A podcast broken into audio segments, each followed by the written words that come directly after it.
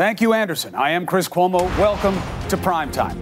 Big night, no question about it. The battle for the Mueller report is blowing up as Team Barr fires back at Team Mueller. Now there's a new demand from Democrats in Congress to find out what the heck is going on here. Almost two weeks in, and now we have more questions than answers. When will we get to see the facts? And why is the president now backing off his threat to close the border? Good move. But he said he wasn't playing games. Was it a game? We have the perfect guest to tell you the reality on the border. A prime time first. Homeland Security Secretary Kirstjen Nielsen from our border.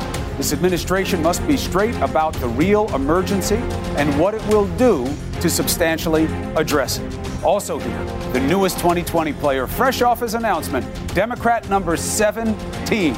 On your mark, let's get after it.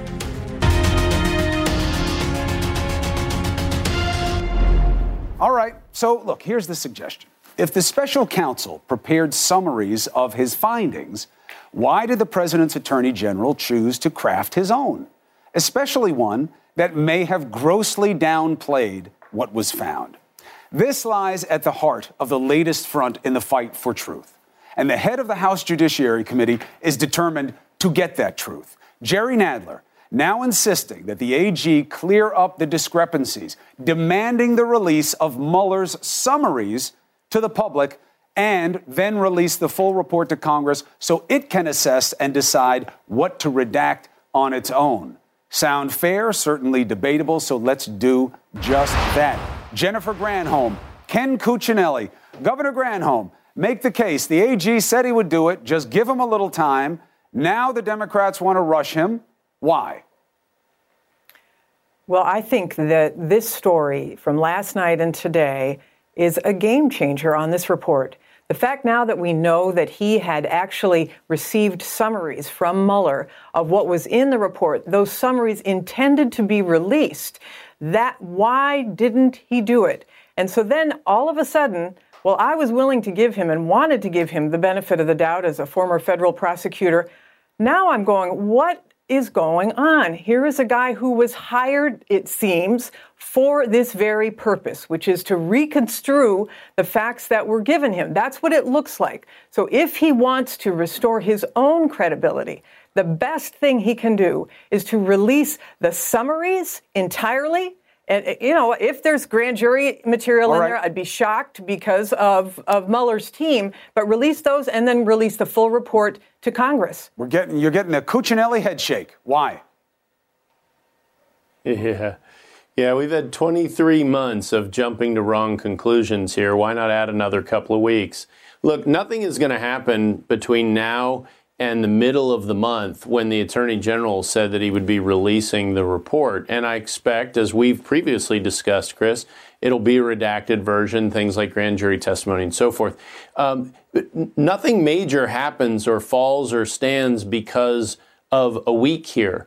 You know, he, let him do his job. The special counsel doesn't get to write multiple, well, I guess they can write multiple summaries but the attorney general released one, which shouldn't surprise anybody. But it wasn't uh, theirs. Prior it was to own, releasing Ken. as much of the report. Why didn't he release their to. summaries? Yeah, well, that, but that's right. the way the process works. How? Well, Th- that's the process. The, re- the report goes to the attorney general, who himself makes his own report. That's hmm. what the regulation says. So this is just following the rules, Granholm. You accept that? No, it's not. I mean, he substituted his judgment for that of Robert Mueller. The reason why Robert Mueller gave him this report and said, I cannot make a decision on obstruction of justice is because Mueller assumed that it was going to be sent to Congress. How do you it wasn't know? asking for an attorney general who already had made it clear in a in a in an interview with The Hill that he called it asinine that obstruction of justice would apply back in 2017 in the summer, the same time he issued a 17-page report which essentially was his job interview for this particular position of attorney general. It is it it really goes to the Attorney General's credibility. He has come out against obstruction before he even got a whiff of this report. And lo and behold, he gets the report.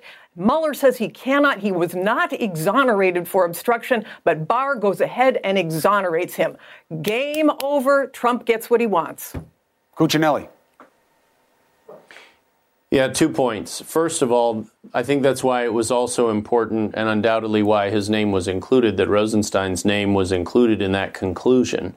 Uh, because all of the allegations that Jennifer just leveled at the Attorney General don't apply to Rod Rosenstein.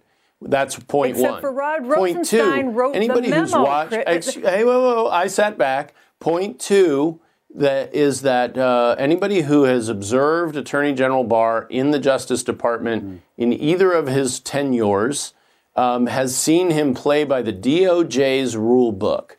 And that means no grand jury testimony. That means unindicted people don't get outed in the report. Those are not uncommon. That's the way the DOJ ordinarily operates. Right, but they, he gave him a little bit of a stick. He gave him a little bit of like a Bill Barr. He gave him a little bit of a stick, Ken, by making the determination. Gave he gave his critics uh, a stick because by taking the decision Look, I don't know. We've talked about this before. I don't know why Mueller wouldn't make the call. I don't know why a prosecutor who believes it's too close to call doesn't default to just not making a case. That's what they're supposed to do. If you can't make the case, no matter how close it is, you don't make it. Mueller did that something. Is the default. You're right. Mueller did something special here. Maybe it's because of what the governor suggests that he thought that this would be taken up subsequently by Congress. But it's not in the regs for the AG to do what he did. There is a logical flow where he could arrive at the conclusion to do what he did, but it's not in the special counsel regs. And it does remind us of his last stint that you just brought up Iraqgate. He was cited once before for using the rules to help his president and allies and not doing what justice may demand. What's your concern that this is a repeat, Cuccinelli? Well, the he never had any allegation that he didn't abide by DOJ rules. You just you just threw it out there, Chris, like following ordinary DOJ procedure, and that is the Bill Barr ordinary way of operating. Nobody um, accused him of anything nefarious. illegal. No, but that and he it, used the rules isn't. to his advantage. I understand that. That isn't what I said. Okay. That isn't what I said. And uh, but but the the default position for Bill Barr, setting aside that we're talking about the Mueller report, on any aspect of his job is mm. to do it the way the policies and DOJ call for it to be done. Okay.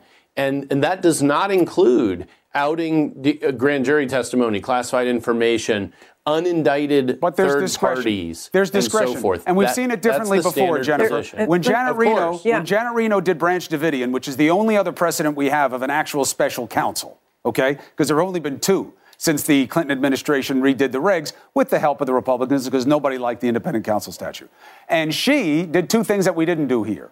One, she said to the special counsel, put it all out, put it all online, put it out straight away, okay? And the redactions were kept to a minimal, a minimum, and none of these other boxes were checked that Barr is checking now. What does that mean to you, Granholm? Well, it obviously it clearly means that he that there is an issue inside of here potentially that he doesn't want the world to see, his boss doesn't want the world to see. The Senate obviously doesn't want the world to see. These people haven't seen the report. The House votes all in favor of it. The Senate the, today, for the fifth time, said no. I, just come on. We this is a this is a critical issue for the credibility not just of Bob Barr but of the justice system overall. My big fear, Chris, is that we he uses the excuse of this grand jury rule 6E under the under the federal rules. Mm to, to say, well, I'm not going to release anything that has to do with anybody who's unindicted, including the president. Well, what the heck is this is this special counsel statute for? Well, the special counsel statute is to hold the president accountable because he can't be indicted in, under the under the federal rules. That's what this is for. We've got to see it. Understood. I'm out of time, but one point that Ken made bears repeating. In terms of time, we're not up against a deadline.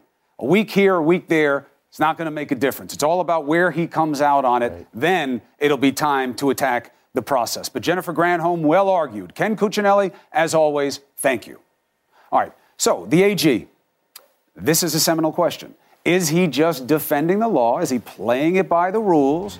Or is he using the rules to protect the president? Now, look, you can't come to a conclusion before you see what he actually does. But what do we know about the AG? What do we know about how these rules have worked in the past? That's instructive. The team has worked it out for you. I'll lay it out next.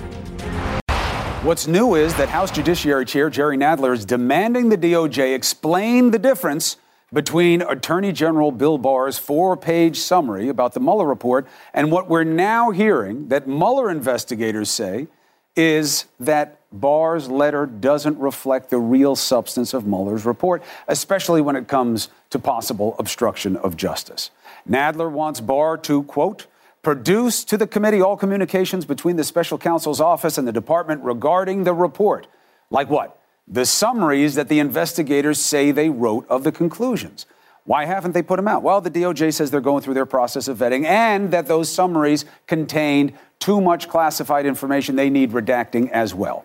Now, hopefully the past doesn't predict the future when it comes to what Mr. Barr may do. As Attorney General under George H.W. Bush, Barr was accused of using the levers of power to protect the president and his allies during a scandal called Iraq Gate. Go Google it. The legendary New York Times journalist William Safire wrote this about it in 1992. Why does the cover up general resist independent investigation? Because he knows where it may lead. He vainly hopes to be able to head it off, or at least be able to use the threat of firing to negotiate a deal. Now, Barr was not accused of violating any law. Be clear about that. He was accused of operating shrewdly within the law to protect his political allies. That brings us to today and the Democrats' concerns. Barr says he will release a redacted version of the report this month. That's when you'll know the reality of what he did and did not do. But this is what he says the redactions will include grand jury information, material the intelligence community thinks could compromise sensitive sources and methods, material that could affect ongoing matters, and then the biggie information that could affect the privacy and reputational interests of peripheral three third parties. That's a lot of potential black boxes in the final report, especially that number four. That could exclude all info about those not indicted, including the president, his family. That means you wouldn't hear about Trump Tower, that meeting, and what they thought about it, and the president's actions and statements to potentially thwart the process. It's a lot of stuff. Barr's protests are that he's just following the rules, raising the question of why he decided to determine that the president wasn't criminally responsible for obstruction of justice when Mueller said it was too close to call, because that's not in the rules. It's not in the special counsel guidelines. When the Mueller report drops, the obvious is going to be debating and tweeting about what's in it and what's not. Here's the catch 22 for the president. You think you're gaming the system by giving the Democrats less, a little bit of a thumb in the eye, but know this the more that is not disclosed, the more a cloud will hang over the president's head. Why? Clarity comes with transparency. The less there is, the more there will be legitimate questions about the wrongdoing and the related lies, and they will hang over the president's head right into 2020. Now, speaking of 2020, next guest, the latest Democratic candidate to enter the race, Congressman Tim Ryan, in the prime time House. Not a household name like some of the others, but that could change. Why does he think it should? His case to you next. All right, so Democrats, they want the president's taxes. And today the president responded by saying this. They'll speak to my lawyers, they'll speak to the attorney general. Will you direct the, uh, the IRS to do that? They'll speak to my lawyers and they'll speak to the attorney general. Now, look, I got to tell you, the law is pretty clear, and they don't have to talk to any of those people. The law says that they shall hand it over to the people who are allowed to request it. Will there be a legal fight? Probably. Why? Because this president doesn't want you to see his taxes. All right, so that's the latest bit of news there. But now here's another headline. Democratic Congressman Tim Ryan of Ohio happens to be the newest member of the 2020 Presidential Club. Good luck to you and the best going forward. Thank you. Thanks as we say me. to all the candidates, as the campaign goes on and the issues emerge, you are welcome on this show to talk you. about what matters to the voters Thank in you. your party and the whole country. Tim Ryan.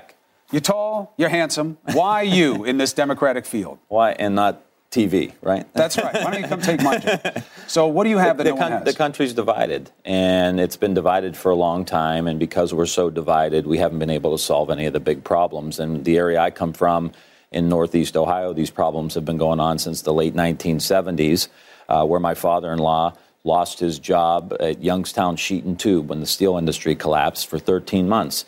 Go back 20 years, cousin of mine, my cousin Donnie, his last act at Delphi, the fact, local factory, was to unbolt the machine, put it in a box, and send it to China. And then go back just a few weeks where my daughter calls me from school crying that her friend is crying because they have to leave town because the General Motors facility is leaving town, closing down, and they have to move. This is unacceptable. It's been going on for 40 years, and we failed to put an industrial policy together in the United States that stops the bleeding. And I'm going to do that, and I'm going to focus on that. The president says, That's what I'm doing. I'm the guy for those jobs. You're a Democrat. You lost those jobs. well, uh, he hasn't done anything. He's made a lot of hollow promises, hasn't fulfilled any of them. General Motors is the latest example. Go to rural America, where farmers have not made a profit in five years. This guy has, has let everybody down. And I think what I'm, what I'm trying to do is how does the manufacturing areas of the country, the rural areas of the country, the inner cities of the country recognize that we're all in the same boat? And as long as we're divided, we're all getting screwed. And if we come together, build a coalition, we can remake the American economy. But it starts with forging a new politics forging a new politics that's about unification, coming together, and then building this new economy that we need to do. How, when it's a culture of opposition that is rewarded often by voters? Well, I think you put together a plan that actually speaks to their own best interests. What's the future look like? And I'll just give you a couple of examples. Take the electric vehicle market, right? How are we going to manufacture again? How are we going to get the economy going? We're going to go from 2 million electric vehicles this year to 30 million in the next 10 years. Who's going to make those vehicles? Who's going to make the batteries that go in those vehicles? Who's going to make the charging stations that, that go into those vehicles? China has a plan because they're dominating 40% of the electric vehicle market. We're divided, so we have no plan. We can't come together. And I think if you bring in the private sector, I don't think Democrats should be hostile to free enterprise. We can solve these big problems, but we got to come together first. What do you see in the field that you can add that nobody else can? Coming from the industrial Midwest, I think first and foremost, I believe that that I could win Western Pennsylvania, Ohio, Michigan, Wisconsin, rebuild that blue wall that, that President Trump took down because he is not delivering for these people. We got the highest stock market we've ever had. We've got the lowest unemployment almost we've ever had, and yet 40 to 50 percent of the American families can't withstand a four or five hundred dollar emergency. This economy is not working. We got to get back to that, and in those key swing states, people understand that message. We can get them to vote for Democrats, and we could send Trump packing. You're going to put out all your taxes? Or are you going to be like yeah. the president? it'll be very uneventful, but I'm happy to put them out. You think you guys are making the right move, asking for his taxes? I think we have to. I think we have to. I Why? think, well, out of transparency. I think it's important for that information to be out in the public What if realm. there's nothing that bad in there? Is it going to look like overreach instead of uh, oversight? It's it's a necessary part of the process. The president has to be transparent, especially a, a, a president who hasn't shut down his businesses, is still doing business all over the world, still making money all over the world. I think it's important for the American people to know when you look at what he did with Saudi Arabia, you look at his relationship with Russia, and you look at his relationship with a variety of other countries. I think at the very least we should know. You think your party is embracing the kinds of policies you're about now, or have they moved a couple steps to the left? They want to fight other fights. We, we do get caught up in all these other fights, which are important. I, I don't want to diminish them, but the thrust of the Democratic Party's agenda has got to be around unifying the country and dignified jobs, moving the country forward. Wages, health care, jobs, wages, health care, pension, security, retirement security. And then how do we grow this new economy? You look at wind growing 25, 30% a year. Solar growing 25, 30% a year. Additive manufacturing, 25, 30% a year. We're going to make 30 million electric vehicles in the next 10 years. Let's go. Let's do this. And this helps us reverse climate change. What are we talking about here? We could put this whole agenda together, drive private sector investment from venture capital, which goes to three states now New York, Massachusetts, and California. 80% of it goes. Drive this private investment into distressed communities so we can rebuild. So you can go to a coal miner and say, look, we're coming in with some renewables, and your wages are going to be the same, and you're going to have as much security because this is the future. Coal's down 30,000 jobs. This industry's growing at 30% a year. Where do you want to be? And a, and a, president with some guts needs to go there and, and promise them. And it's not going to be easy. No quick fix, Chris. This is going to be grinded out, three yards in a cloud of dust. But at the end of the day, we'll get into the end zone. Well, it takes guts to enter the game uh, and the fight that you've just entered. I know you, you, got a young family. Thank best you. to your family Appreciate at home. It. Best of luck to you Thank going you. forward. Thanks As for we say me. to all the candidates, when it matters to the American people, you've got a place here. You got it. We'll be back. Take care. Thanks. All right, so the next woman in charge of enforcing the president's hardline immigration agenda. She is here tonight with a very different message. Homeland Security, uh, Homeland Security Secretary Kirstjen Nielsen. She's on the border. She's waiting for the president. He's coming tomorrow. She's going to give you the straight tell on what they need and how bad it is. Next. You know, I'm old enough to remember when President Trump said he was on the verge of closing the southern border. That was last Friday, by the way. Mexico is going to have to do something, otherwise, I'm closing the border. I'll just close the border. There's a very good likelihood that I'll be closing the border next week, and that'll be just fine with me. It'll be fine with you, but it wasn't fine with anybody else. See, because that's what happens when this goes much faster than this and this. So, what a difference a week makes. Here's what he's saying now.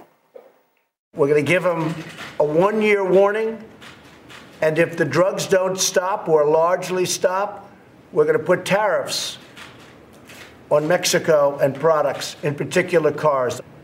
And if that doesn't stop the drugs, we close the border.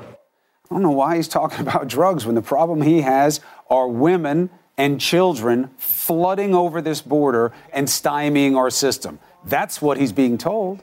Now, look, the politics here are secondary to the people. This is the reality, okay? This is what's happening like every hour of every day. You don't have to be there to know that it's true. We go because that's the job, okay? But it's going to be there this week and every week until something is done to stop it. Now, tonight, Secretary of Homeland Security Kirstjen Nielsen is at the border. Here's the interview. Secretary, thank you for joining us. My pleasure. So, when I went down there, and all the reporting suggests the same thing that the men and women trying to keep us safe on the border say they have never seen anything like the flow they are encountering right now. Is that your understanding as well? Absolutely. I've been down here about uh, just over two dozen times uh, since I've been secretary. Uh, but yes, the men and women have never seen, and as, as, you saw when you were down here, Chris, it's the type of flow that we're seeing. So it's mostly families uh, and children, and that's what's so concerning from a humanitarian perspective. They say they don't have the resources and that they don't have the rules that they need. What does that mean? Uh, so on the resource side, we just were out of space, uh, as you saw. So unfortunately, we have huge backups to process folks into the country. So they, this is before we ever talk about what happens after. Just to give them that initial medical triage uh, to do the intake, we have a huge backup. So we're out of space even there. Uh, in terms of the rules, it's some of the authorities they're talking about. We don't have the authority to keep families together through the immigration process. So what this does, unfortunately, is it encourages a lot of smugglers uh, to encourage uh, those in Central America coming up to grab a child in some cases uh, or to otherwise present as a fraudulent family. It also prevents us from helping actual families uh, who are in fear of persecution or who have a legitimate claim. And it does allow people who come as families, they obviously have learned that if you come together as a family, there's a better chance that you get in and get released. And that's exactly what's happening. So let's deal with the resources first. Question You know, the president's emergency declaration, uh, while nominally about uh, drugs and terror, and that's why we need a fence, there's more discussion in the preamble of it about this humanitarian crisis than there is about drugs or terror. Why can't he use the emergency declaration to get you some resources right now? Well, I think uh, some of the purpose of the declaration is to do just that. So, if we can build some additional barriers, and the idea of the barriers, by the way, uh, you know, we, we've all talked about it a lot, but in this case, what it would do is it would have the effect of encouraging those families and children to go to ports of entry and not take the journey through remote areas. So, the barriers are actually important because it helps make sure that we have a safe and orderly flow. But also, in his request uh, was for humanitarian assistance. Mm. the last request that we sent to Congress included that as well. Uh, and then I've just sent a letter to Congress uh, last week that made it clear that we do need additional resources for the humanitarian mission. Right. I know that you've been making the call, but I'm just saying to try and get it faster. Um, you know, whatever the legalities are, whatever the politics are, let's just put him to the side. There's been an emergency declaration. He could use it to yes. give you money for really anything. He can tap pockets for resources. He can have the military instead of just citing fencing. And as you know, I'm not against more fencing. Uh, not that my opinion matters, but I've heard the case from your people and I accept it.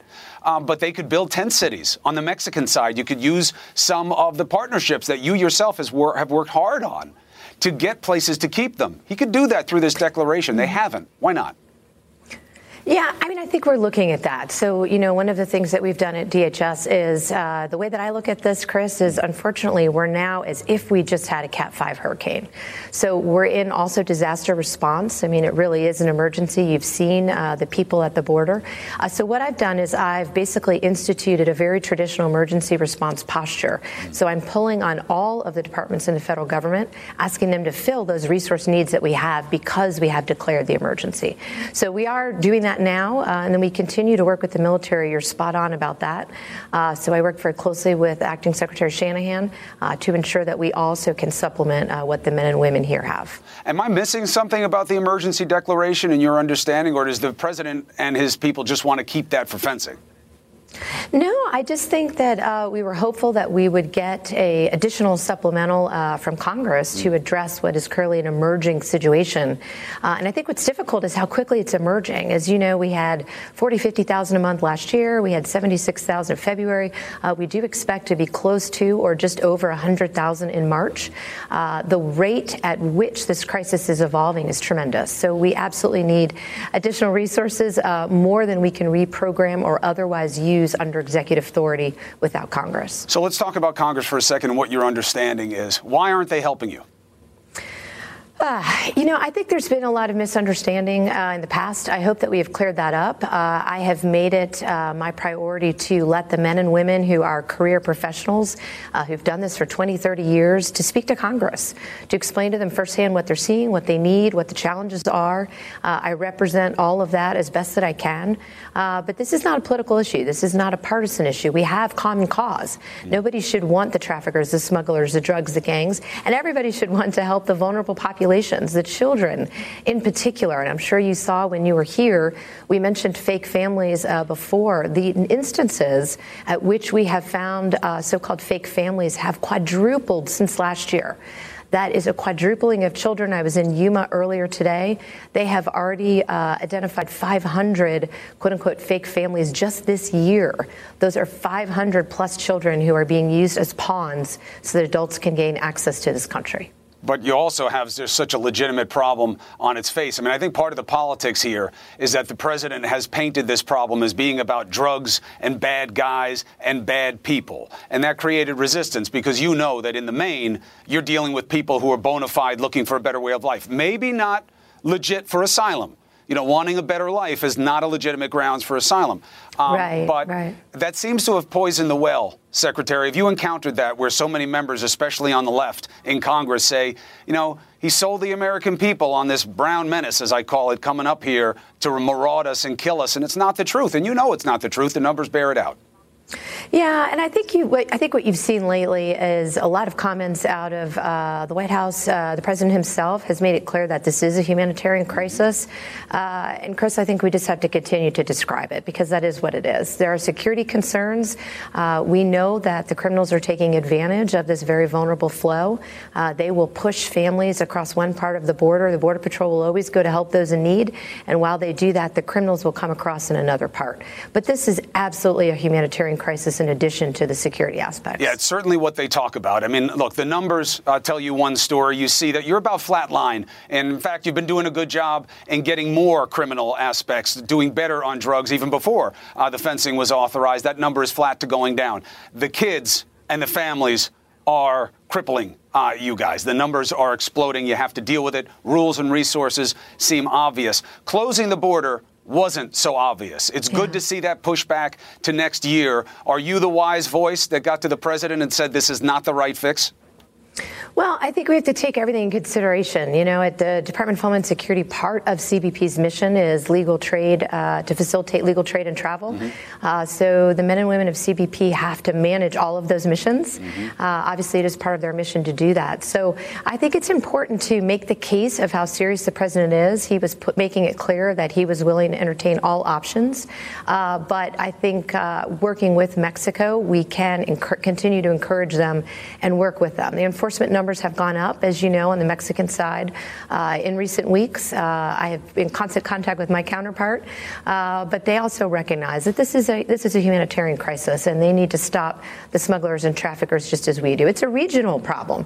I've been to uh, Central America over a dozen times, so uh, we've got to together as a region fight the traffickers and the criminals who are preying on these vulnerable populations. Certainly, you can't do it alone. That's why it was somewhat dismaying to see you went down to the Triangle to work those relationships, and the president president said he was going to cut funding right after. It doesn't help you uh, build those alliances. Uh, now, tomorrow, the president is coming.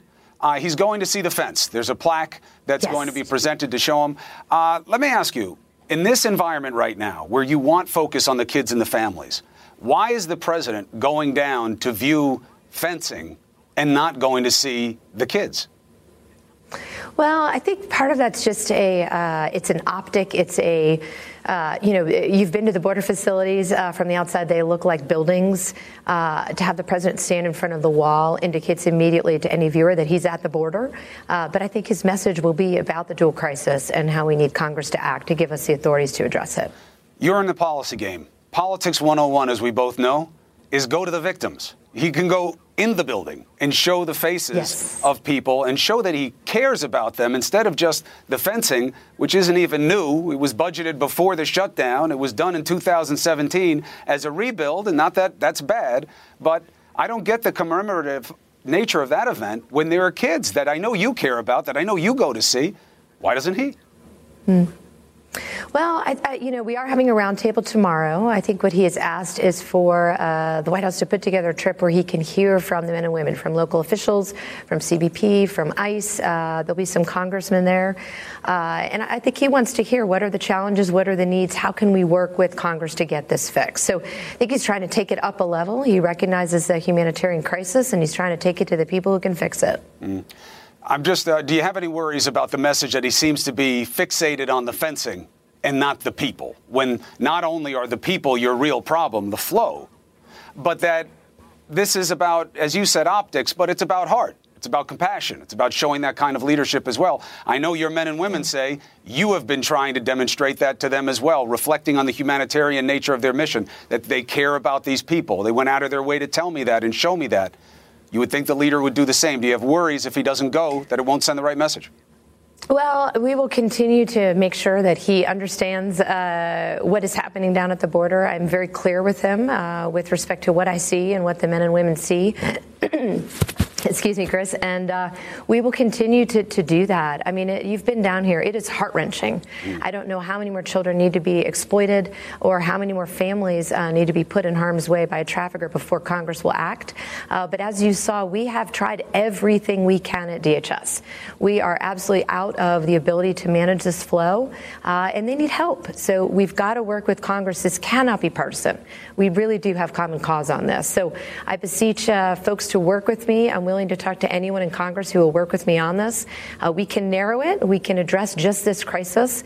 We don't have to uh, solve uh, other parts of immigration that also need to be solved.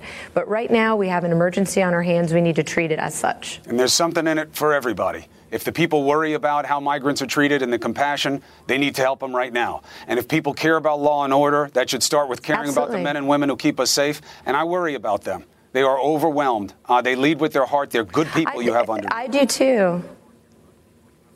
Well, Chris, I really appreciate you saying that. I hope the American people can see that because they do their job every day with dedication, professionalism, and as you said, compassion. They really do. They go, they're very innovative. Uh, they do everything they can to care uh, for these populations that come into their uh, custody. And as you know, this, this is not a medical, for example, is not a traditional part of the Border Patrol right. mission. Uh, they take volunteer training. Uh, they go out and buy meals themselves. They go out and buy uh, different commodities themselves. Uh, to provide for the migrants. And I met with a lot of the NGO community today mm-hmm. uh, when I was in Yuma earlier today, and I want to be very thankful for them to for them as well. I mean, they have stepped up with great courage, with limited resources, uh, to also help the vulnerable populations once they get into the country. The greatest nation in the world shouldn't have to depend on NGOs uh, to take care of its business. We have the means. People have to step I up. I couldn't agree more. Secretary, thank you for making the case. Thank you yes. for being down there where people need to see our leaders in action. No, thank you, Chris. Very much appreciate the time. All right, you heard the secretary there. The crisis is the kids and the flow. The closing argument is going to be about what needs to happen when the president goes there tomorrow. Now, this border situation has not distracted POTUS from what he likes best attacking opponents. But going after the former VP, Biden, for invading women's personal space? Have you no shame, sir? And how about how Biden responded? Is this the way to take on this president? Next. Can't make it up, my friends. Not many people expected this when the president was asked about Joe Biden's scandal initially. I do wish him luck. Should he apologize for his conduct? No, he's going to make his own decisions. He's very capable of making a decision, I assume. The high road. But as we know, this president is always looking for a detour down into the dirt. And today, he was taunting the vice president on Twitter with a message Welcome back, Joe, and a doctored video pinned to his feed that has special effects to make the former VP look like a predator. That's Joe on Joe there, right? But that's this POTUS. Literally, no shame in his game. But what about how Biden responded? Late today, a tweet of his own I see that you are on the job and presidential as always. Now we must bring in D. Lemon. We knew we were going to get that from this president. But what do you think of the response? Um, okay. Wow, that's a big question. Only kind I ask. Well, I would assume that you think you think. Don't assume. Don't assume. Just deal with what you think. I, I think that Joe Biden is here and the president is here, and Joe Biden should remain there. Mm. And I think that response um, does that. But I wouldn't, you know, he's talked about me, he's talked about you, I'm sure he's tweeted, and I do this. And, um, and what my mom says, don't punch down. I don't think Joe Biden should punch down, and I think that was appropriate. I don't think it was inappropriate, that's for sure. Um, but I think this is the riddle, my friend. This is the riddle. If you make it through that party, and I think that's going to be a way more complicated proposition that many watching the Democratic field believe at this point, you are going to take on a man who's going to punch you in the face on a daily basis. That's true. And I don't know that you can win the fight without swinging your hands. I get the whole go high thing, and I get the people want better.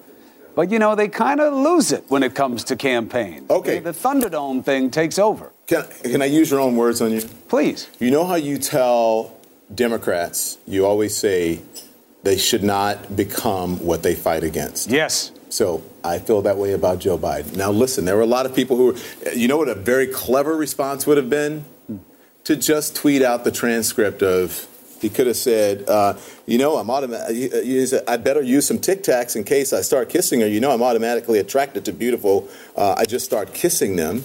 It's like a magnet, just kiss. All right, all right, I got it, I got yeah. it, I got it. You, you, know, when you're a star, they let you, you can do anything. Yeah, Grab them by the, you know what? I got it, I got it. I yeah, got just, it, so that, that's the response. So that would probably have gotten his goat. But again, I just, I just think uh, Joe Biden's a a classer guy. I think you have to figure it out. You know, it's interesting. When the Democratic candidates come on, there's usually this uh, request. Hey, if we can, can we not talk about, you know, the president? I want to lay out my policies. That's all right. I'm talking anyway. Yeah, go ahead. So I feel like that's ridiculous. You've got to figure out how to take on this president. You got to figure out how to be better if you want to beat him. But don't mm-hmm. think that you're not going to have to go toe to toe. Yeah. Whether it's Joe Biden or anybody else, I think the people will demand no less. So, um, Instead of telling you what's on the show, I, I, can I just relay a story? I don't know how much time we have. Please. So, uh, All they'll about, do is yell. about the kind of person that Joe Biden is. And I didn't really know, I don't know Joe Biden from Adam. I don't remember meeting him. I don't know if I've relayed this story. But I'm sitting on the couch not long after my sister died, wallowing in grief and whatever. And so I get a, a, call that's from a 202 number, and it's, you know, and I'm like, ah, I don't answer calls if I don't know who it is. And I said, I don't, I don't know why I answered. And I said, uh, Don Lemon? I said, sure, yes. And they said, um, I have the Vice President Joe Biden on the phone. Hold, please. And I'm like, who is this? I was like, maybe it was Chris. All of a sudden, he gets on the phone. He goes, Don, it's Joe. How you doing, pal? Talk to me for an hour about grief, about losing a loved one, how to recover. Gave me his phone number. If you ever need me, call me if you want to talk about it. If you who does that? A former vice president of the United States. So to, who who does somebody that? who knows the pain of grief? That's all I have to say about Joe Biden. So I wish, listen, whatever he did wrong or whatever he admitted, that's his thing. But he is a man of character, and right. I don't. I think it would be awful to see his character and his legacy destroyed oh, because some people have a political agenda yeah, or because of some nowhere, misguided. We're nowhere near that. I was saying on the radio today. Look, you know, Biden should have this conversation. He should answer for it the way he has. If I were he, I would have apologized yeah. to the women because if he didn't intend it, he should apologize. But this is a different universe right. of conversation than anything that would be disqualifying. I mean, let's let's be real. He may have other problems that are way bigger than this one with his party as he goes forward. Right on. He's got to deal with right policy match. issues and, and, decisions that he made in the past. He's got going to have answers to that. got way bigger problems because he's because he has a long record. Anyone who has a long record, right. don't you think? 100%. They have to deal with all those. And things. he's got a party that's changed yeah. in just a few years as well. D. Lemon, I'll be back to you in a second. see, hey, listen, uh, yes. the gay candidate leading with Christianity. That's going to be interesting for evangelicals in the whole race. We'll talk about that at 10. See you in a bit. Quite the tease. Yep. All right, so you heard us a moment ago with the Secretary of DHS, Nielsen. She's at the border. What needs to happen tomorrow? It's a big day. It is a huge opportunity. I will argue to you it's the biggest opportunity this president has had to make a difference on the border. Yes, the closing next. My argument tomorrow can be huge. Mr. President, go see the kids and families. Your DHS secretary is correct. Where you go on the trip tomorrow is an optic. Seeing the fence and not the faces is a bad optic. You won't get the credit you want on the fence anyway. We all know it's not new fence, just a new plaque. That fencing was budgeted by Congress two years ago. It is time to do what you do so well shift. You can't pretend they are all monsters anymore, not when there are more mothers. You can't keep pounding fears of being killed by guys like MS 13 when the real face of the problem is kids. Look at the numbers. Bad guys are being caught at about the same rate. You're doing a good job. The numbers are going down of bad guys. Here's your explosion. It's not that fences aren't relevant, they're just not the priority you have made them. Time to shift. Two great reasons. All right? One, you already got it right in your emergency declaration. You may not know it, but the language in there is a lot more about the family flow than the Fugazi argument about a new wave of bad guys. Use the declaration. Give them what they need beyond offense. It enables you. The fact that you aren't doing it already shows you don't really seem to care. Bad optic. Second reason, you can shame Congress. If you use the emergency declaration, then you turn to Congress and say, do your job. Congress may take your lead if you show the way. Why? Well, they have to. Demands real policy work with urgency. Rules on asylum, keeping and returning folks, they have to be rethought. Congress must heed the need. Just because they don't like how the president perverted reality doesn't mean they can ignore the actual reality. Congress could do emergency rules. Why not? We're the young lions, the women warriors of the left. What cause is more no- noble than these kids? Tell me. The facts demand action, and so should the feelings that the images of this reality evoke. The rock band Rush said in this song, Closer to the Heart The men and women who hold high places, they must be the ones to start. Mold a new reality closer to the heart. If warm blood flows through you, you know you need to act to help these people. I know the president poisoned the dialogue by perverting the reality to make it overwhelmingly about drugs and bad guys when it isn't. I know. But Congress, think of the people who are vulnerable, not the president. Act. And Mr. President, don't just go to see the fence when everyone in the system is worried about these kids. Listen to your heart and use your head. Lead us the way we need to go. There can be a solution. It begins with you and it begins tomorrow. You have the operative effect with the emergency declaration. Look at the kids. Go to the place show the faces, show you care, be bigger than the man you have been. Thank you for watching. CNN Tonight with Don Lemon starts right now. We all do things our own way. And since the way that each of us sleeps is unique, you need a bed that fits you just the right way. Sleep Number smart beds make your sleep experience as individual as you are, using cutting-edge technology to give you effortless, high-quality sleep every night.